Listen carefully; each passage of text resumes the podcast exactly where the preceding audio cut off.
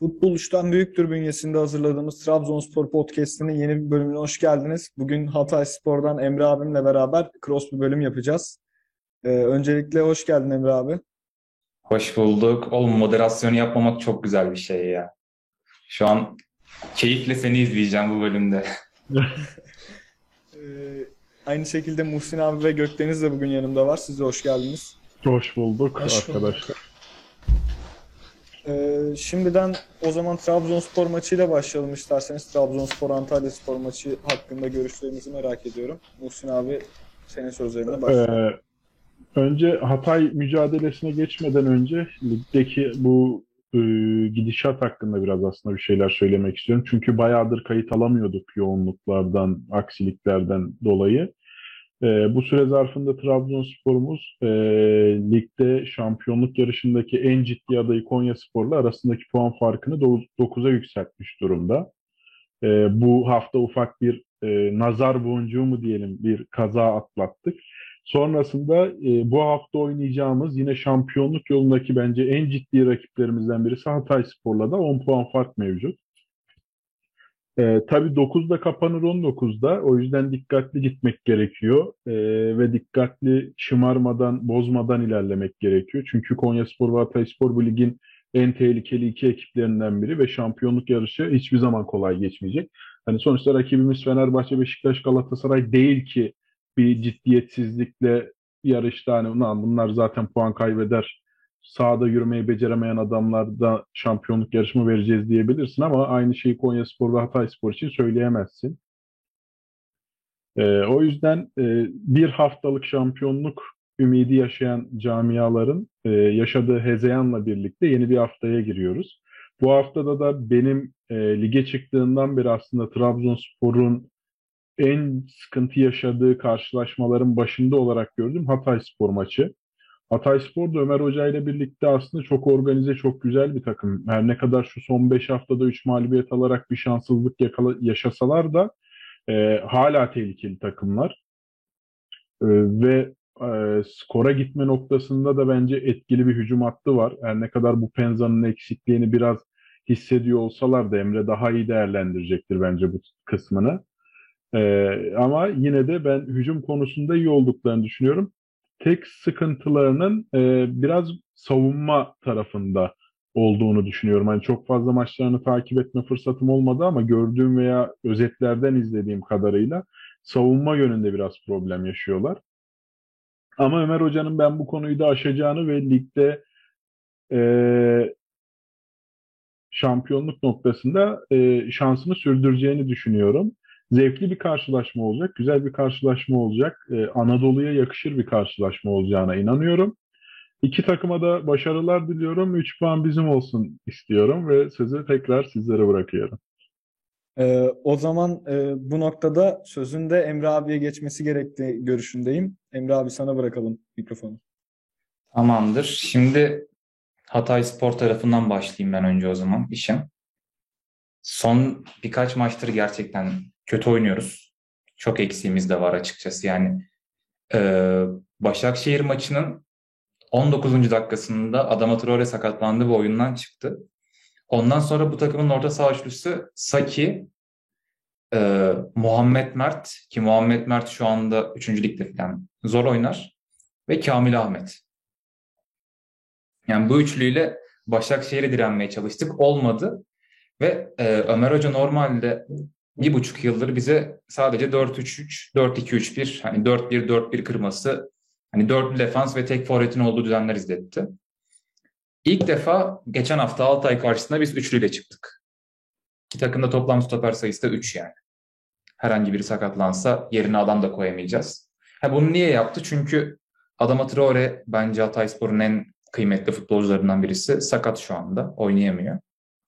Onun yerine işte Emre Çolak düşünüldü. Emre Çolak gidiyor. Transfer teklifi aldı. Nereye gideceğini bilmiyorum da yani izin verildi ve ayrıldı takımdan. Muhammed Mert zaten beklenen veremedi. O yüzden Ömer Hoca merkezdeki üçlüyü ikiliye düşürüp hani 5-2-3, 5-4-1 tarzı bir oyuna geçmeye çalışıyor şu anda. Ki ilk maçta en azından bunun belli bir ölçekte sonucunu da aldık. İyi de oynadık. İyi de kazandık. Yani ne oldu? Bu sisteme uymayan bazı futbolcular devre dışı kaldı. Atıyorum daha çizgi oyuncusu gerektirdiği için bu sistem. Eyüp Elka abi normalde bizim santrfor kimlikli bir kanat oyuncusu. O devre dışı kaldı. Sabah biraz daha merkeze yakın oynuyor. Sabah Lobyanich ise şu an ligin en skorer futbolcularından birisi. O aynı şekilde yedekte. Hani bir, bir kanatta Kamara, bir kanatta Senlui ile 5-4-1 oynamaya çalışıyoruz. He, bu maç muhtemelen Kamara yerine yine Sabah ile başlayacağız. Dediğim gibi hani e, benim tahminim Trabzonspor bize önde basarsa beşlik oluruz biz. Ama Trabzonspor çoğu maça böyle önde sert presle başlamıyor çünkü takımın belli bir yaş seviyesi vesaire var ki hani Cornelius'tur, Hamşik'tir bunlar çok önde pres yapacak futbolcular da değil fazla. Ama önde Koyta'yla başlar, işte Canini ile sağdan ne bileyim işte Bakasetas'ı kanada çeker oradan pres yapar vesaire öyle önde pres yapmaya kalkışırsa Trabzon bizim içimizden geçer. Yani şöyle diyeyim ee, nasıl tarif edeyim? Sivasspor maçını izlediniz mi bizim bilmiyorum. Sivasspor maçında Yatabare, Gradel, Henrique üçü bizim iki stoper artı kaleciye bastılar direkt. Hani top kalecinin ayağındayken normalde bir mesafe bırakırsın. Yani özellikle Hamşik vesaire akıllı futbolcular bunu çok yapar. Enerjisini verimli kullanmak için. Daha çok oyunun sıkıştığı o merkezde koşarlar. Ama bu adamlar rakip ceza sahasının içinde bile koşuyorlar sürekli. Hani o yüzden koşu mesafesi yüksek futbolcular var Trabzonspor'da ama hı hı. o tarz böyle rakibin ağzına ağzına basan futbolcu çok var mı bilmiyorum açıkçası. O konuda siz biraz daha bilgi verirsiniz. Ben çünkü Trabzonspor'u canlı olarak birkaç maç izledim. Onlar da hep böyle derbi niteliğindeki maçlardı. Hani maçın kilit noktasının Abdullah Avcı'nın vereceği o karar olduğunu düşünüyorum ben. Bu noktada katılıyorum. Hani bizde önde basan hani ya da önde presle bir anda o şok presi yaşatalım diyen futbolcu sayısı çok az. Bu noktada bir e, Cervinho vardı. Ruh şad olsun. e, kendisine Göztepe deplasman Göztepe deplasmanı mıydı? Yok. Göztepe deplasmanını kazandırdı. E, Rize maçında hakkın rahmetine kavuştu. Kendisine buradan rahmet diliyorum. Ailesine ve sevenlerine başsağlığı diliyorum öncelikle. E, Cervinho vardı. E, onun yokluğunda e, şimdi biraz daha belki Abdülkadir Ömür on numara oynadığı zaman e, bunu yapmaya çalışıyor. Ki evet, Fenerbahçe abi. maçı ve birkaç maçta bu zaten skora direkt etki etti. Ama Abdullah Avcı'nın oyun anlayışında ben önde presin olduğunu düşünmüyorum. Yani bugüne kadar en azından izlediğimiz Trabzonspor'da hiç önde pres, önde baskı, o 15 dakika rakibi boğalım e, duygusunu hiç geçmedi bana. E, daha çok böyle savunma kontrolünü ele alan, işte ayaktan paslarla oyun kuran, işte kontrollü oyunla birlikte hep birlikte hata çıkan bir Trabzonspor var. E, bu noktada hani karşılaşmaya öyle çıkar mıyız bilmiyorum ama Fenerbahçe maçı e, belki bir nebze bu maça benzer olabilir. O maçta da Abdullah Hoca 3 e, stoperle oynayan Fenerbahçe bize 4 stoperle mi çıkmıştı? Yanlış mı hatırlam hatırlıyorum? Dörtlü savunmayla mı çıktı, üçlü savunmayla mı çıktı? Üçlüyle abi. Üçlü savunmayla çıktı. Kim Minje ve Salazay işte Atilla Zalai e, oynuyordu savunmada. Abdullah Hoca da bunu bir fırsat bildi. Canini'yi forvete attı hızlı ve hareketli bir forvet e, olduğu için. E, bunun karşılığını da işte 23. dakikada bir kırmızı kart, doğru bir kartla e, aldı. Belki Hatay Spor maçında bu taktiği değerlendirip işte yine üçlü savunma yani 3-5-2 formatında ya da işte hani beşli savunmada nasıl oynuyorsunuz, formasyonda nasıl dağılım yapıyorsunuz bilmiyorum ama bu tarz bir e, anlayışla çıkarsanız belki aynı taktiği yine Hatay maçında da uygulayabilir diye düşünüyorum. Ki Abi, Gökdeniz de bu noktada yorumlayacaktır senden sonra. O konuya şöyle ufak bir nokta ekleyeyim ben. Yanini Santrfor değil de belki sağ açık gibi oynatırsa çok daha fazla katkı alacak. Çünkü bizim sol stoper Falet. Ve Falet muhtemelen dünyanın en yavaş insanı. Hani Fadet'in ayrı bir evreni var. Orada işte her şey 5 saatte 6 saatte falan oluyor. Maç 12 saat falan sürüyor. Öyle oldu. hani Canini etrafından 4 tur atar öyle gider. Uydu gibi gezer etrafından. Abi şöyle bir şey var. Biz mecburiyetten galiba Canini'yi solla kullanacağız. Çünkü malum Vakeme ilk yarıyı kapattı. E, dolayısıyla e, muhtemelen solda Canini sağda Ömür'le falan başlayabiliriz gibi geliyor bana. E, Tabii Trabzonspor'un e, oynadığı maçların çoğunda dediğiniz gibi önde baskı falan çok olmadı ama e, Karagümrük maçında bunu zaman zaman gördük. Çünkü e, geriden oyun kuran takımlara e, Abdullah Avcı bunu yapıyor yani.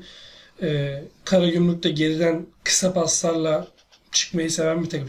Geriden kısa paslarla çıkmak e, bana başka şeyleri hatırlattı bir anda. Çok alakasız ama e, tabii e, geriden e, sakin bir şekilde Trabzonspor'a karşı e, sükunetini korumaya çalışırsa Hatayspor e, yavaş bir şekilde oyun kurmaya çalışırsa biz muhtemelen pres yaparız. Tabii yapacağımız presin e, ne kadar etkili olacağı da bu noktada Abdullah Avcı'nın e, oyuncu tercihleriyle alakalı olacak. Çünkü e, Cornelius'un e, ne kadar antal bir futbolcu olduğunu da gördük. E, Cornelius'la başlarsak muhtemelen hani önde pres yapsak bile çok e, etkili olmayacaktır. Dolayısıyla ben artık bir maçlığına bile olsa Koyta ile başlamak gerektiğini düşünüyorum. Tabii Cornelius'a bu noktada e, biraz eleştiri dokundurunca Mehmetcan hafif bir güldü ama bilmiyorum o ne düşünüyor bu konu hakkında.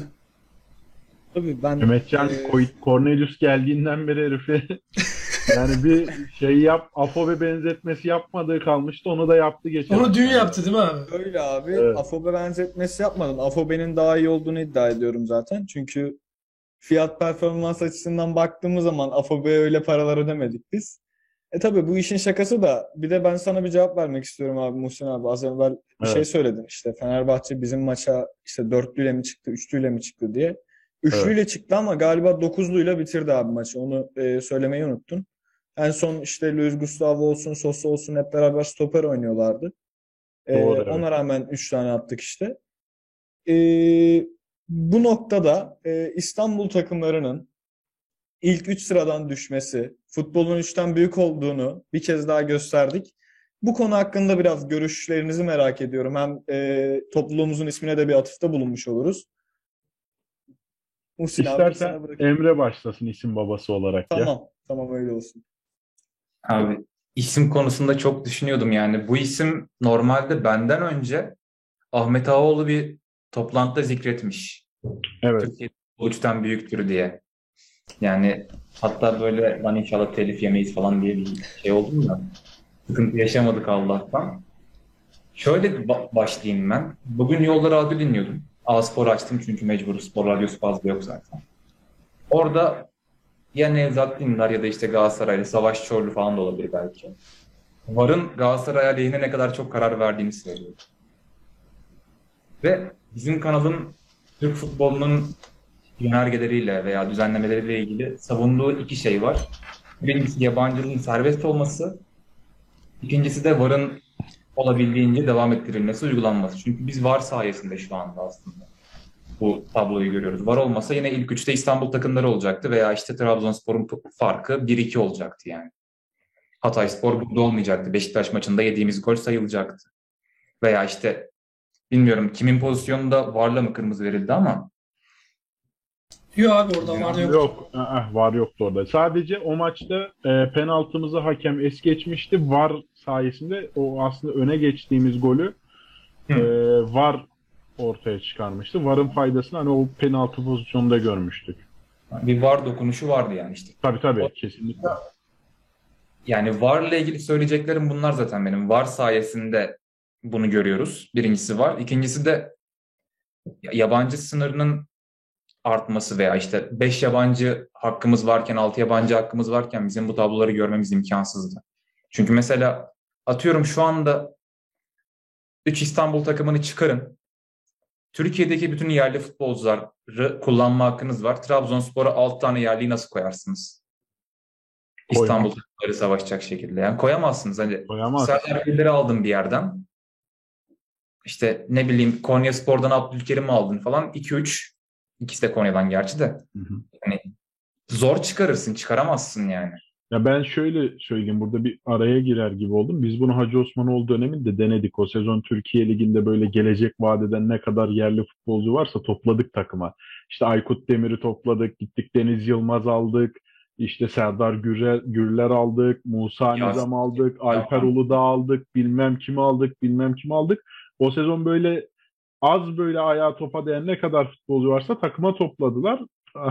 Takım küme düşüyordu az kalsın ya. Yani küme düşüyordu yani. Daha bunun başka bir açıklaması olabilir mi sen? Bu yabancı sınırlamasıyla niyetini açıkça ortaya koyuyorsun. İşte Anadolu takımları rekabet edemesin. Yani yabancı sınıfı varken ben bu Penza'yı nasıl getireyim Türkiye'ye? Aynen öyle. Adam oynamayacak çünkü. müthiş bir fırsat eşitsizliği ortaya çıkıyor. Çünkü hani e, atıyorum Hatay Spor, işte Konya Spor vesaire Anadolu takımlarına kalkıp da ya kardeşim madem ben böyle bir kural koydum sen de altyapıdan oyuncu çıkar desen hem e, yetenekli oyuncu bulma noktasında sıkıntı yaşarlar. Yani altyapı konusunda da her konuda sıkıntı yaşarlar. E, yerli oyuncu transfer et desen bu sefer e, sen bu kuralı getirdiğinde bütün yerli oyuncular en az %40 %50 pahalanıyor. Dolayısıyla e, bu yerli kuralını eş, e, tam manasıyla e, açıklayabilecek iki kelime olacak olsa e, fırsat eşitsizliği olurdu. O başta söylediğim gibi. Yani e, dolayısıyla e, abi senin de dediğin gibi e, yabancı kuralının serbest bırakılması ve var e, gerçekten e, Anadolu takımlarının en çok işine yarayacak e, noktalardan iki tanesi. Tabi bugün Evet. yabancı kuralı çok şey değil ama hani istediğimiz gibi değil ama var. Gerçekten bugün bu puan tablosunun oluşmasında çok etkili yani. Kesinlikle. Yani şöyle bir durum var şimdi eee, bu aslında İstanbul kulüpleri için de bir dezavantaj. Sen şimdi yabancı sınırlamasını arttırdığın zaman örnek veriyorum 6 yabancı kuralı koyduğun zaman hiç kusura bakmayacaksın Anadolu takımı azıcık top oynamayı futbol- bilen futbolcu sana 5-6 milyon euroya çakar. Çaktığı zaman da hiç 1 milyonluk futbolcuya 6 milyon verilir mi diye ağlayıp sızlamayacaksın. Sonuçta bu kulüplerin de kendini çevirmesi gereken bir durum söz konusu ortada. Hani o yüzden yabancı kuralı gerçekten Türk futbolundaki en büyük saçmalıklarından biri. Bir de VAR gerçekten veli nimet. Yani bununla ilgili Fatih Tekke'de geçen e, MKG ile yanlış hatırlamıyorsam bir spor programında belirtti. Yani eğer diyor VAR bizim zamanımızda olsaydı bir garanti, iki de muhtemelen e, bir hani iki şampiyonluk görmüş olacaktık diyor. İşte bu takımların da biraz VAR'la ilgili sızlanmaları ilk geldiği zaman e, bu sebepleydi ama en azından artık toplum olarak da VAR'a alıştığımızı düşünüyorum. VAR'ın varlığını kabul ettiğimizi düşünüyorum. Ama bu saatten sonra bu sistemi değiştirebileceklerine de inanmıyorum. E, hakeza bu sistemle birlikte hakemlerde de artık biraz utanma duygusu söz konusu. Çünkü önceden e, pozisyonun tekrarı olmuyordu ve unutulup gidebiliyordu ama şimdi aynı pozisyonu günlerce izleyip günlerce e, konuşabiliyorsun. Bu da ne oluyor? Hakemin PR'ını etkileyebiliyor veya hakemin işte Avrupa'da alacağı maçları etkileyebiliyor. O yüzden VAR sistemi gerçekten bu noktada faydalı diye düşünüyorum. Bir de hani insanlar şunu diyor veya atıyorum sayfadaki bazı takipçiler de bunu söylüyor. Var bizim işimize gelmiyor. Var bizim var yüzünden çok fazla sıkıntı yaşıyoruz. Çünkü düzgün çalışmıyor bu sistem gibisinden. Biz zaten VAR'ın düzgün çalıştığını vesaire iddia etmiyoruz şu anda. Öyle bir şeyin Türkiye'de olması mümkün değil çünkü. Ama hani işe biraz daha matematiksel yaklaşacağım ben. Mesela atıyorum Türkiye'de bir sezonda ortalama 3600 tane hakem hatası olsun. Hani 18 takıma böldüğünde ortalama 200 tak bir takımın aleyhine veya lehine 200 tane hata olmasını beklersin. Ama bu hataların 500'ü Beşiktaş lehine, 500'ü Galatasaray lehine, 500'ü Fenerbahçe lehine olup 20'si 30'u diğer takımların lehine olunca sıkıntı çıkıyor. Yoksa her insan her örneği bulur mesela. Sallıyorum şu anda. Dün Galatasaray'ın verilmeyen penaltı pozisyonunda bence penaltı verilebilirdi. Hani bir hakem hatasından belki söz edilebilir orada. Ama bu örnek bir tane. Bunun tam aksi örnek onlarca var. Yani bizim iki yıldır üç defa Fenerbahçe ile karşılaştık. Üçünde de doğrandı bu takım mesela. Ama işte neymiş? Hatayspor'un maçta şutu yokmuş. O yüzden hakemle ilgili konuşamazmış. Lan hakem yüzünden zaten biz şut çekemedik ki maçta. Aynen öyle. Ki Yani- bizim Antalya Spor maçı mesela. Ben Antalya Spor gerçekten sert ve diri oynadı. Bu konuda asla haklarını yemem ama sonuçta bu sertliğe de hakem müsaade etti. Trabzonspor'un e, aleyhi yani Trabzonspor'a çıkan kolay sarı kartlar Antalyaspor futbolculara çıkmadı. Ya bu noktada elbette ki e, bazen belki bizim kendi penceremizden baktığımızda bu böyle takımlarımız doğranabiliyor, edebiliyor ama en azından kötünün iyisi dediğimiz sistem hani Hı. ülkenin yönetiminde hani uygulanmasından rahatsızlık duymadığımız işte "Aa, abi kötünün iyisi deyip geçtiğimiz bir sistem Türk futbolunda da en azından kötünün iyisi. Öyle Yani sonuçta 10 pozisyon verilmiyordu önceden. Şimdi en azından 7 tanesini vermiyorsa 3'ünü vermek zorunda kalıyor. Ya takım bazında toplam hata sayısının standart sapmasını azaltıyor en azından. Yani böyle direkt öyle açıklayayım ben. Bizim o sapmayı sıfıra düşürme hedefimiz var zaten. Evet ya burada gene bir araya girdim çünkü geçen bizim çocuklar hesaplama yaptılar bununla ilgili. Türk futboluna VAR girdiğinden beri bir puan tablosu oluşturdular. Onu bulmaya çalışıyorum. Ee, puan tablosunda VAR girdiğinden beri işte bu 3 İstanbul takımı kaç puan almış, Trabzonspor kaç puan almış diye. VAR'ın girdiğinden beri şu an en çok puan ta- toplayan takım Trabzonspor. Bu takımlara karşı. Sonrasında işte heh buldum. Trabzonspor 238 puan almış. Galatasaray 232, Beşiktaş 232, Fenerbahçe 224 puan toplamış. Şimdi VAR'ın olmadığı sistemde Trabzonspor şu puanın yarısını toplayamazdı diye düşünüyorum ben ya. Kesinlikle. Abi en iyi ihtimalle yarısını toplardık. En iyi ihtimal. Yani en ihtimalle dediğin gibi. Ya şey muhabbetlerini ben çünkü çok hatırlıyorum. Beyaz futbolu sık izlediğim zamanlarda hani abi Trabzonspor'un hakkı yeniyor cümlesi modaydı. Sinan Engin yanlış Evet. Trabzonluydu. Evet. İşte Beşiktaş'ın hakkı yeniyor, sonra Trabzonspor'un hakkı yeniyor. İşte TV kanallarına bakıyoruz abi dört takımın da hakkı yeniyor falan. Aynen Hatayspor kullanıyor anasını satayım. Dört takımın hakkı yeniyor. Kim kullanıyor bu ligde? Ya ben şeye de ayar oluyorum zaten. Ee, işte ne bileyim hep böyle bir şu noktada bak sayfada bazı yorumlara katılıyorum. Evet kardeşim futbol dörtten büyüktür. Ama temelini neye dayandırdığın önemli. Sen şimdi futbol dörtten büyüktür deyip Trabzonspor'da 3 İstanbul takımına benzer bir takım olarak görüyorsan ben burada sana karşı dururum. Ha dersen ki kardeşim evet ulusal medyada dört takımdan bahsediliyor. Anadolu takımlarına yer verilmiyor. Buna eyvallah. Veya mesela sayfada yaptığın çok güzel bir çalışma var. İşte Fenerbahçe Rize'ye takıldı değil de Rize Fener'e bastı gibi haberler. Paylaşılması gereken haberler.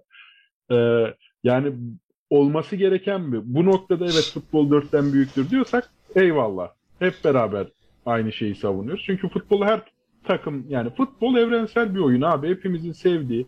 Bugün oturup gerekirse işte United bilmem ne maçını izlediğimiz işte dönüp işte EPL'den ikinci ligden bir maç izlediğimiz, Almanya Bundesliga izlediğimiz evrensel bir olay. He bunun yanında hikayesini sevdiğimiz, hikayesini benimsediğimiz ve gerçekten cani gönülden desteklediğimiz takımlar var. Bu noktada e, bahsettiğimiz ayrımı bu şekilde konuşursak aynı noktadayız zaten. E, konuyu bir yere bağlayacaktım. Çok dağıldı. Siz toplayın ben devam edeceğim Abi, sonra. O konudan şöyle- değil. O dörtten büyüktür mevzusuna ben son giriş yapayım. Yani dörtten büyüktür yazan herkese katılıyorum. Ama şunu şart düşüyorum ben yani. Bir Trabzonspor taraftarı da hani üç büyükler kavramına dört büyükler kavramı kadar karşı çıkıyorsa ya tam tersi işte dört büyükler kavramına da karşı çıkıyorsa o adamın bu sayfada yeri vardır zaten yani. O adam bizimle birebir aynı şeyi düşünüyordur. Abi, Trabzonspor camiasının yüzde kırkı falan hala o dört büyükler zihniyetine sahip bence. Hani en azından sosyal medyada gördüğüm. Ya, hani- var Emre. Bunlar da imajı çok etkiliyor. Ya illaki etkiliyordur da şunu hiçbir zaman unutamazsın ya. Hiçbir insan, hiçbir camia, hiçbir topluluk bugün Türkiye'de seçimlere giriyorsun. Bir partinin yüzde yüz oy alabildiğini görüyor musun? Maksimum yüzde elli alıyor sağlıyor, yüzde kırk alıyor sağlıyor.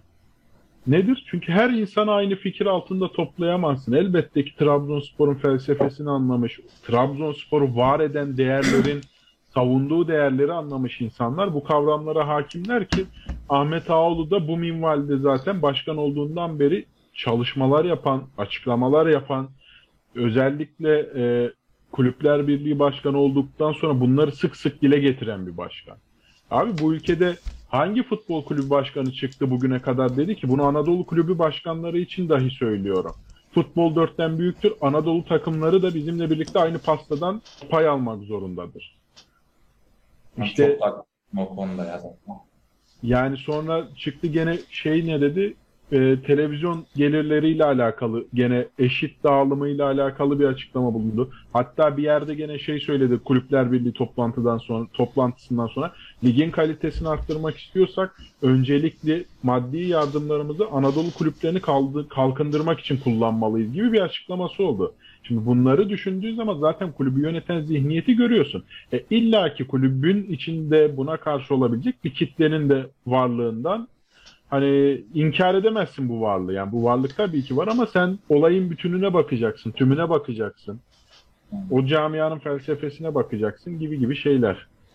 Abi e, dediğin gibi Ağoğlu birçok yerde zaten bunu söylüyor. Son dönemde de e, Trabzonspor kamuoyunda Trabzonspor'un e, birçok işte e, sosyal medya kanaat önderleri vesairelerinin vesairelerinin e, söylemlerinde de son dönemde bu var zaten.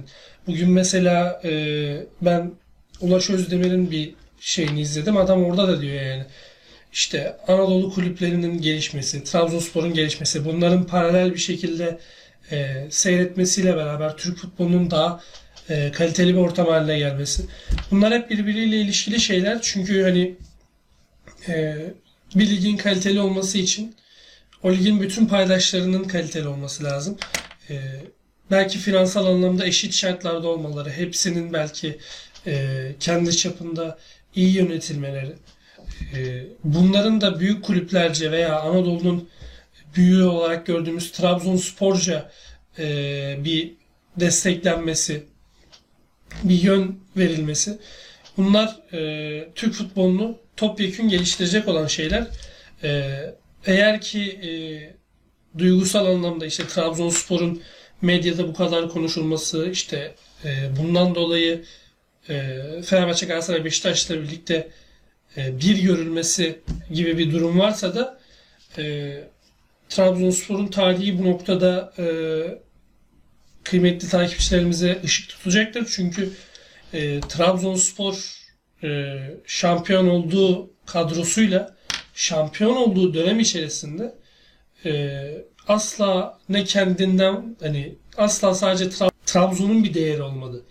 Yani Trabzonspor'un şampiyon kadrosunda da bir sürü e, Anadolu'nun çeşitli illerinden gelen futbolcular vardı.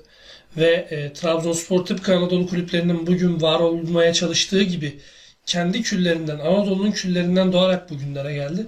Dolayısıyla bugün e, medyada şu kadar konuşuluyor, bu kadar konuşuluyor diye e, Trabzonspor'u e, o üç büyütülmüşler dediğimiz kulüplerle bir görmek e, hani Trabzonspor'un tarihine de ters düşen bir şey olacaktır. E, futbol 3'ten büyüktür, futbol 4'ten de büyüktür. Velhasıl kelam futbol büyüktür diyerek sözü size bırakıyorum. Rahmetli Anil Süleyman verelim. Evet. Ee, konuyu biraz daha istersen şimdi Hatayspor Trabzonspor maçına evrilelim. Ee, Abi arada ona evrilmeden önce bir şey söyleyeyim ben. Ee, bu hafta oynanan işte Gaziantep ve İstanbul takımlarından bir tanesinin maçı vardı. Gaziantep tribünlerinin e, Anadolu Anadolu'da taraftarların nasıl davranılması gerektiğini gösterdiği için ona değinmek istedim.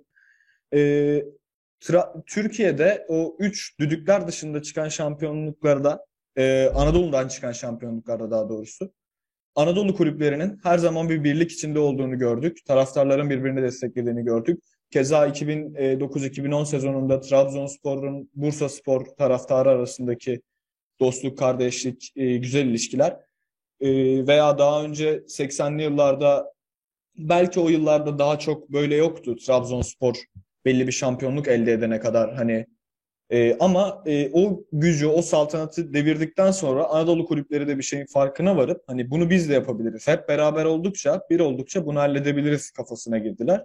Ve çok doğru bir düşünceydi bu. Bu sene de bunun örneklerini bize gösterdiler. E, Gaziantepspor'un özellikle o tezahüratları gerçekten takdire şayandı. Değinmeden geçmek istemedim. kesinlikle katılıyorum. E, bu noktada Gaziantep şehrinin e, yiğitlerine bin selam derken e, Antalya Spor camiasını da e, üzüntüyle selamlıyorum. E, yapılan tezahüratlar hoş değildi. Ama ben tabii o tezahüratları yapanların da gerçek Antalya Spor kimliğine sahip insanların olmadığını düşünüyorum ki bunu zaten ortaya çıkan videolarda gösterdi sonrasında. Gerçek Antalyalıların ortaya koyduğu tepki e, ve yani bize ne bu şampiyonluk yarışından, bize ne Trabzonspor'un şampiyonluğundan, siz hani Galatasaray'da mısınız, Fenerli misiniz diye tepkilerini ortaya koydular tribünlerde. E, bu olacaktır.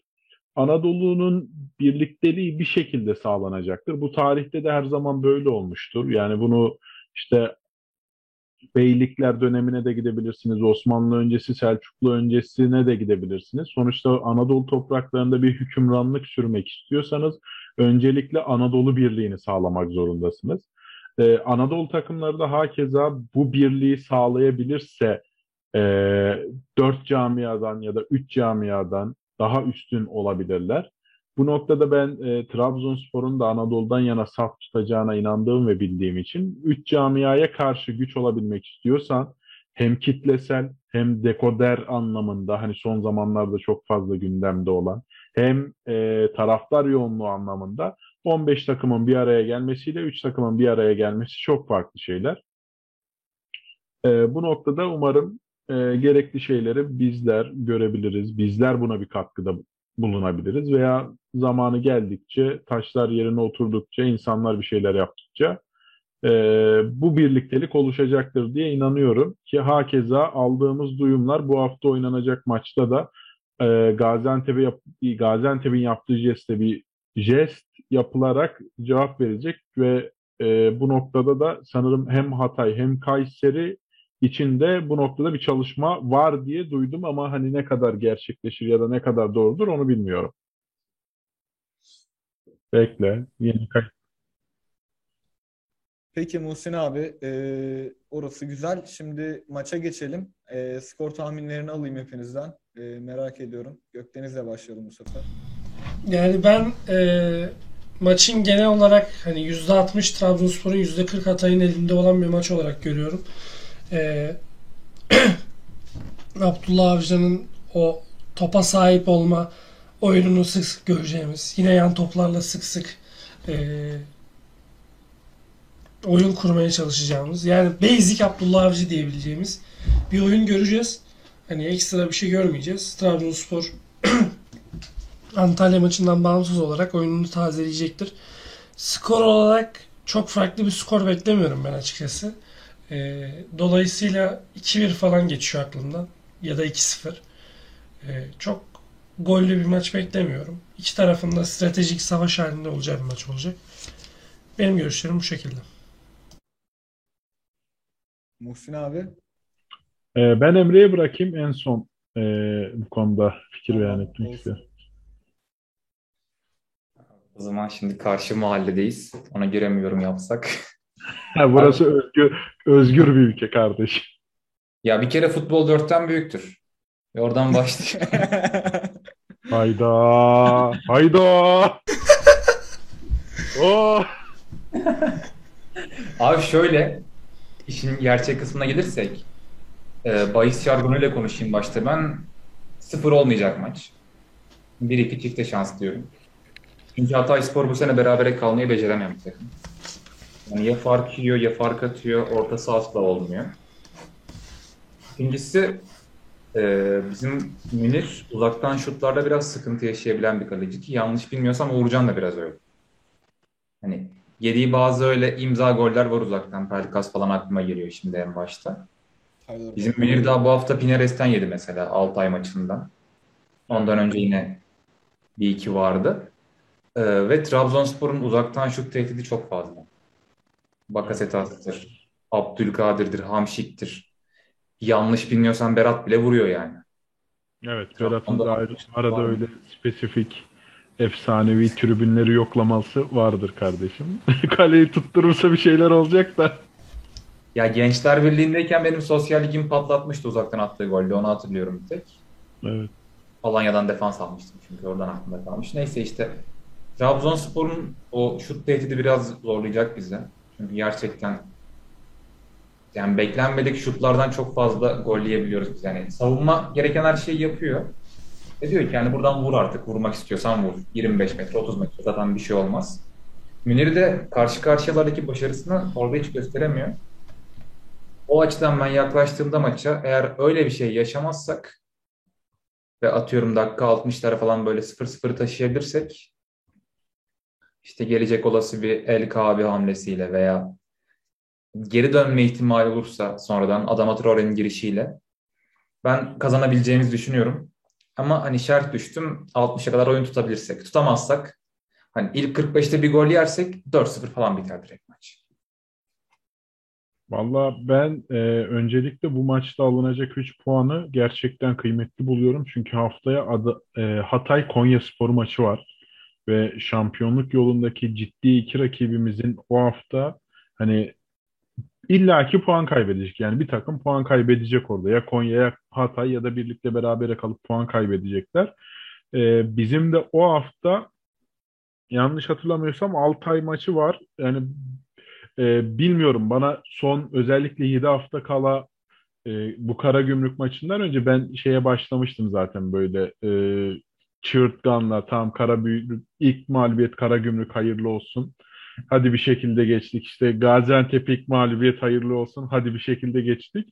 Ama Antalya maçında hiç mağlup oluruz gibi gelmiyordu bana açıkçası. Ama ilk mağlubiyeti Antalya'da tattık. Ee, Abdullah Hoca'nın da futbolcuların da Hatay maçında biraz daha yere sağlam basacağını düşünüyorum. Ee, Edgar ve Hugo gerçekten ligin en iyi spo, e, stoper tandemi olduğunu yani en iyi stoper tandemlerinden biri olduğuna inanıyorum en azından. Ama bazen e, salaklıkları tutabiliyor. Yani böyle bir anda ulan bunlar mı Edgar Hugo dedirtebiliyorlar. E, öyle bir hata yapmazsalar gol yiyeceğimizi düşünmüyorum ama e, işte maalesef bizim şu son zamanlarda ligin en az gol yiyen takımı olsak da yediğimiz goller hep bireysel ve salakça hatalardan olduğu için e, Hatay'ın bu maçta net bir golü olacağını düşünüyorum ben. Abi yan toplarda nasıl takımın durumu sizde defansif olarak? Aslında defansif olarak yan toplarda kötü değiliz. Özellikle e, kaleci anlamında da yani Uğurcan'ın yan toplarda çıkışları falan da e, sıkıntılı değil Onur Recep Kıvrak'a göre. Onur Recep Kıvrak mesela bence Trabzonspor'un son 10 yılında gelmiş geçmiş en önemli kalecilerden birisi. Son 20 yılında belki de. Belki tarihinde hani tarihine baktığında. Ama Onur Recep Kıvrak'ın yan topları hep sıkıntılıydı yani. Derdin ki tamam yani yan toptan yan top organizasyonu iyi olan takım varsa yiyordun yani bir şekilde atıyordu adamlar sana. Ama Uğurcan çok şükür o konuda da kendini geliştiren ve yetiştiren bir kaleci. Hani yan topları çok sıkıntılı değil. Ee, ama hani diyorum ya savunmada birinin bir hatası bir anda mesela geçen hafta haftalardır övdüğümüz Dorukan bir anda yanlışlıkla ters bir vuruşta kendi kalesine gol attı. 2-1 yenildik mesela. Abi, orada ben araya gireceğim. Yani bilmiyorum alışılmışın dışında belki ama Dorukan'ın bence orada hiçbir hatası yok. Şundan ya, dolayı hatası yok. Yani rakip orada çıkmış. Kusura bakma kestiğim için. Tabii. Rakip üçlü çıkmış. Rakibin sol kanat beki Güray sol forvet arkası yanlış bilmiyorsam Freddy o sırada ya da Doğukan. Evet Freddy Freddy. Evet. Freddy'ydi galiba. Freddy Freddy. ceza sahasına girdiği için Dorukhan onu mecbur takip etmek zorunda. Orada Trabzonspor'un sağ içinde, sağ iç pozisyonda veya sağ açığında o sırada kim oynuyorsa yanlış bilmiyorsam sağ içte Bakasetas vardı o sırada. Bakasetas'ın Güray'ı takip etmesi lazım. Yani Evet. Dorukan çünkü Güray'ı görüyor, açılmak zorunda kalıyor, Freddy'yi kaçırıyor. Top gelince mecbur saçma sapan bir hamle yapıyor. Tabii. Ya Dorukan'ın hatası var demiyorum direkt. Hani dediğim işte saçma sapanlıklar bundan işte. Bir kademe hatası oluyor, bir şey oluyor. O anda ters bir hareket yapıyorsun, golü yiyorsun. Ee, bu sezonda bunu 13 golün hani birçoğunu izlediğinizde en az 7-8'i böyle bireysel hatadandır. E tabii futbol hatalar oyunu. Bu hatalar olacak ki gol atacaksın ya da gol yiyeceksin ama hani bir takım halinde hata yapmak var. Bir de futbolcunun bireysel bir anda hani beynini tamamen unutup pozisyonla karşı karşıya kalması var. Edgar bize bunu çok yaşattı bu sezon. Özellikle Galatasaray maçında yaptığı iki kritik, iki kritik hata hala içimde e, sızıdır. Ama e, yani galip geleceğimize ben inanıyorum. Zor bir karşılaşma olacak. Gene altına basa basa söylüyorum. Yani bence ligin kalan haftalarında oynayacağımız en kritik iki maçtan birisi Başakşehir'le Hatayspor maçı. Ee, zor olacak ama bu hafta kazanmamız hem Hatay'la puan farkını biraz daha açmamıza vesile olacak hem de önümüzdeki hafta oynanacak olan Hatay Konya maçı için ciddi bir kredi olacak. Çünkü orada biz Altay'a gidiyoruz İzmir'e. Ee, ki e, Altay deplasmanından ben 3 puanla ayrılacağımızı düşünüyorum. Yani Altay'ın en azından bize direnebilecek kalibrede bir takım olduğunu düşünmüyorum. Ben son oynadıkları futbol nasıl bilmiyorum ama hani gidişatlarını az çok takip ettiğim kadarıyla öyle. Gol yeme noktasında da biraz sıkıntılılar. Ee, o yüzden hani kalan e, 4 hafta mı ligin 3 hafta mı kaldı? 3 e, haftada bizim için ciddi bir avantajın oluşacağına inanıyorum. Deyip gökdenize bırakayım. Abi e, Dorukan'dan bahsetmişken biraz e, Dorukan'ın performansına da kısa bir değinmek istiyorum. E, orta saha olarak aldığımız orta saha rotasyonunda değerlendirmek istediğimiz bir futbolcunun e, ki hani Dorukan'ın da futbola sağ olarak başladığını biliyoruz ama o eski mevkisine bir anda e, kanalize olup ve e,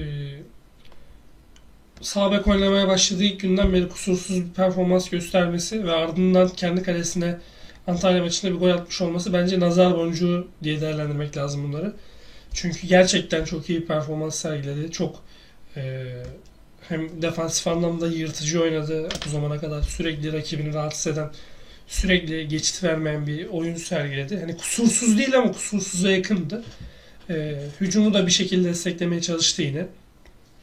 E, hiç ben orta sahayım, aslen sağ bek değilim e, dedirtmedi yani. E, bu konuda Dorukan'a siz bahsetmişken yani içimde kalmasın parantez açmak istedim.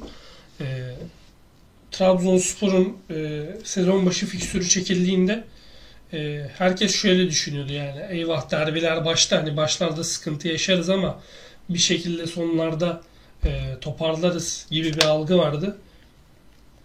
E, tabii Trabzonspor e, ligin ilk yarısında hani bitti gözüyle bakarsak e, çok bir sıkıntı yaşamadı genel anlamda. Bir epitopu bir mağlubiyetimiz var belki ama e, şimdi baktığımızda e, son haftaların özellikle şu son 4 haftanın ne kadar önemli olduğunu görüyoruz. Çünkü e, Hatay'la oynayacağız. E, Antalya ile oynadık. Antalya'ya yenildik.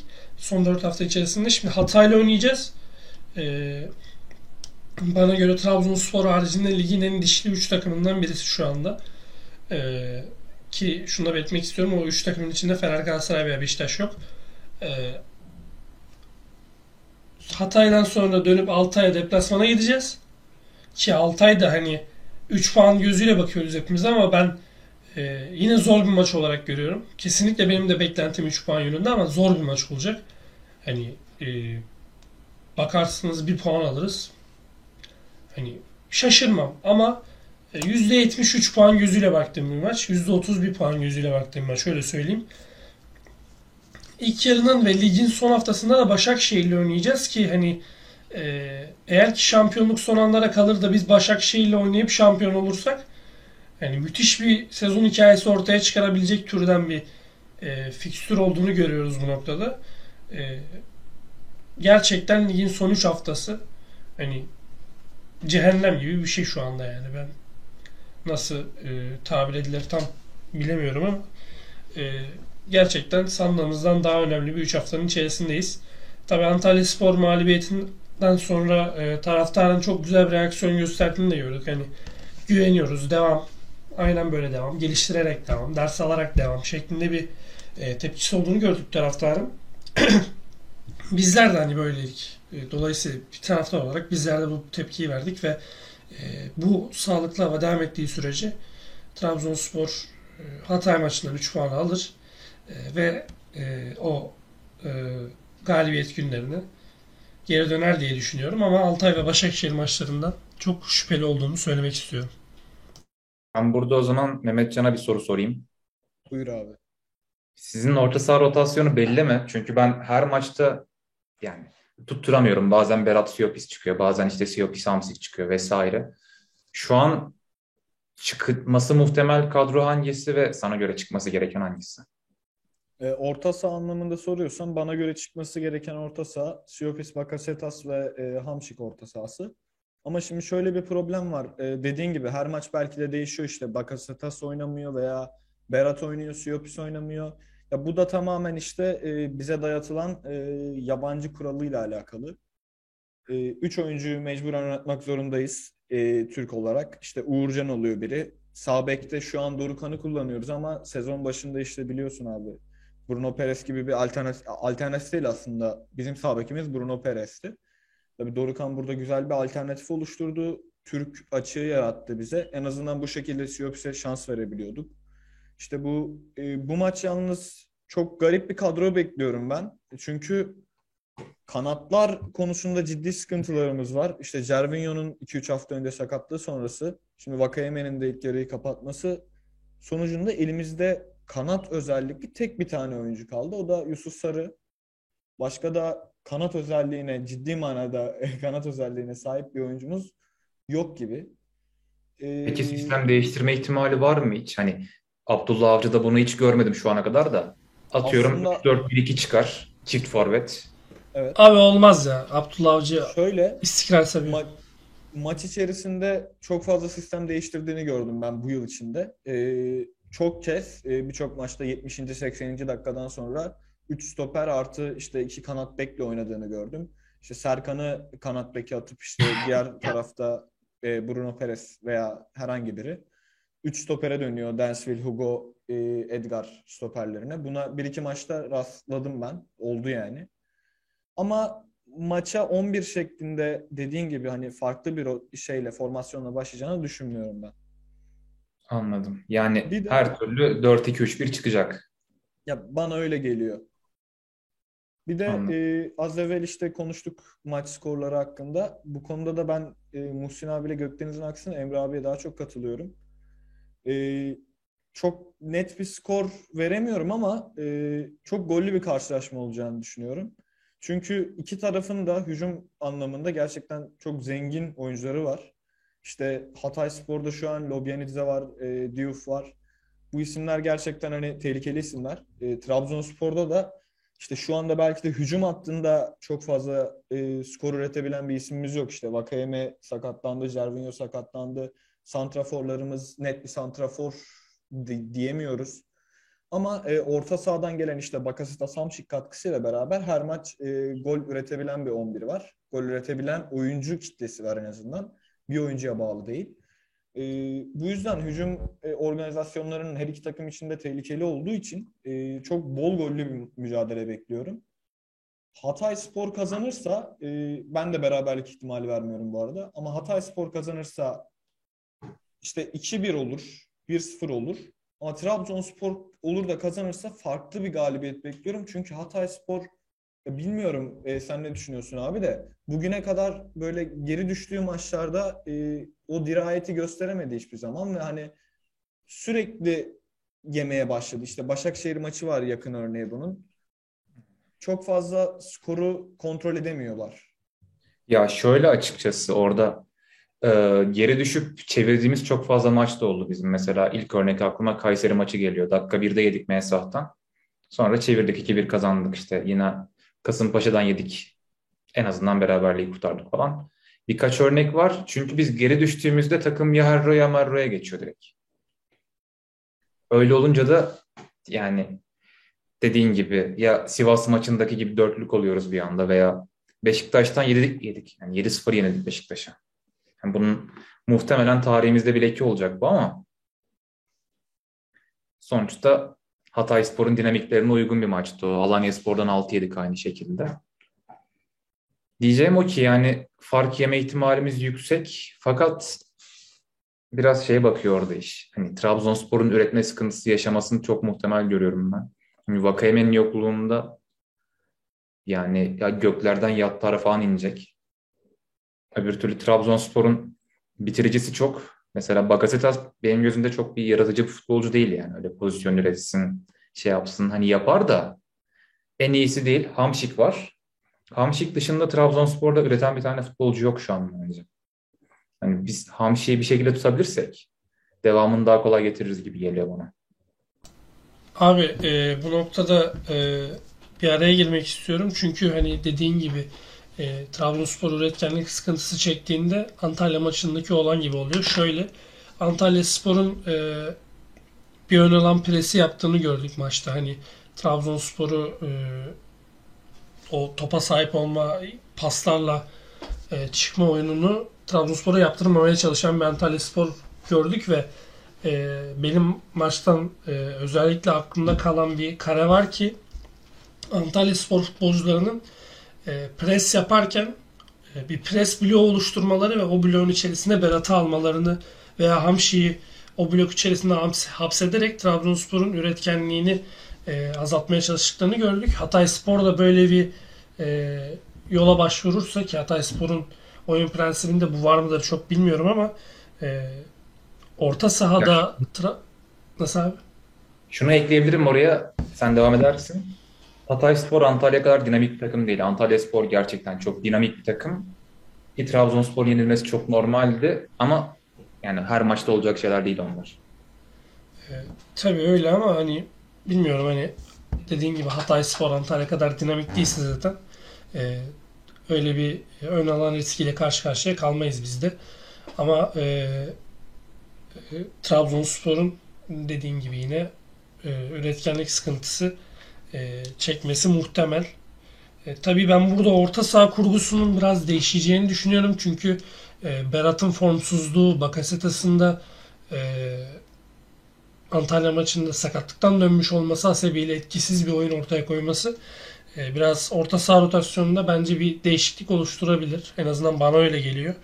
E, ben not alırken Dorukan Siopis Hamşik şeklinde not almışım ama Dorukan Hamşik Bakasetas da yapabilir veya hani çok sıradan bir şekilde Berat Hamşik Bakasetas'la da başlayabilir. Bilmiyorum. Ben e, Dorukan Siopis Hamşik'ten yanayım. Tabii idmanda ne oldu? E, Bakasetas idmanlarda sakatlıktan sonra iyi bir reaksiyon gösterdi mi? E, onu çok bilmiyorum ama e, benim kafamda canlanan en iyi ihtimal Dorukan Siopis Hamşik şeklinde en azından Hatay maçı için. E, böyle bir orta sahayla çıkarsak da hem defansif hem de ofansif anlamda sıkıntı yaşamayız bence. Bu arada Trabzonspor'un Badu Endia'ya ya da o bir orta sahaya esasında şimdi ihtiyacı varmış. Ya, top taşıyan bir orta saha olsa şöyle merkezden delice Berat'la Bakasetas ya da Berat'la Hamşik arasında koyabileceği çok büyük fark yaratırmış. Tabii FM'de hep böyle e, kullandığım benim kendi adıma iki yönlü orta saha diye bir kavram var ya. Ona biraz daha hani şu anda tam o profil yok sanki. Yani işte Siopis çok canlı, etkin bir orta saha oyuncusu ama tam böyle iki yönlü bir orta saha oyuncumuz yok. Driplingle çıkaracak topu. Aynen. Böyle şey en iyi örneği benim gözümde Chamberlain. Liverpool'da mesela direkt adam kanattı merkeze çektiler bir anda topu driplingle çıkarmaya başladı. Flavio biraz yapıyordu yanlış hatırlamıyorsam veya parmak. Evet, parmak. Burada bir parmak oynar mesela orada bence. Abi şimdi e, Berat, e, Hamsik gibi oyuncuların olduğu yerde de hani parmağı Berat- koyup oynatamıyorsun biraz ama nasıl abi? Berat Berat'la karşılaştırdım daha çok. Hani He. Hamşi'yi kesen. E, tabii Hamşik'i kesmek Hamşi'yi derine atarsın oyun kuruculuk yapar.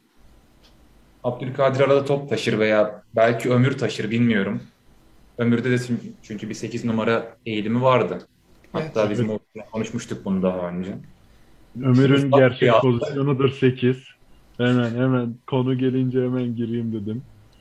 Yani Ömer'i 8 oynatmamak futbola yapılan en büyük ihanettir. Başka hiçbir şey söylemek istemiyorum bu konuda.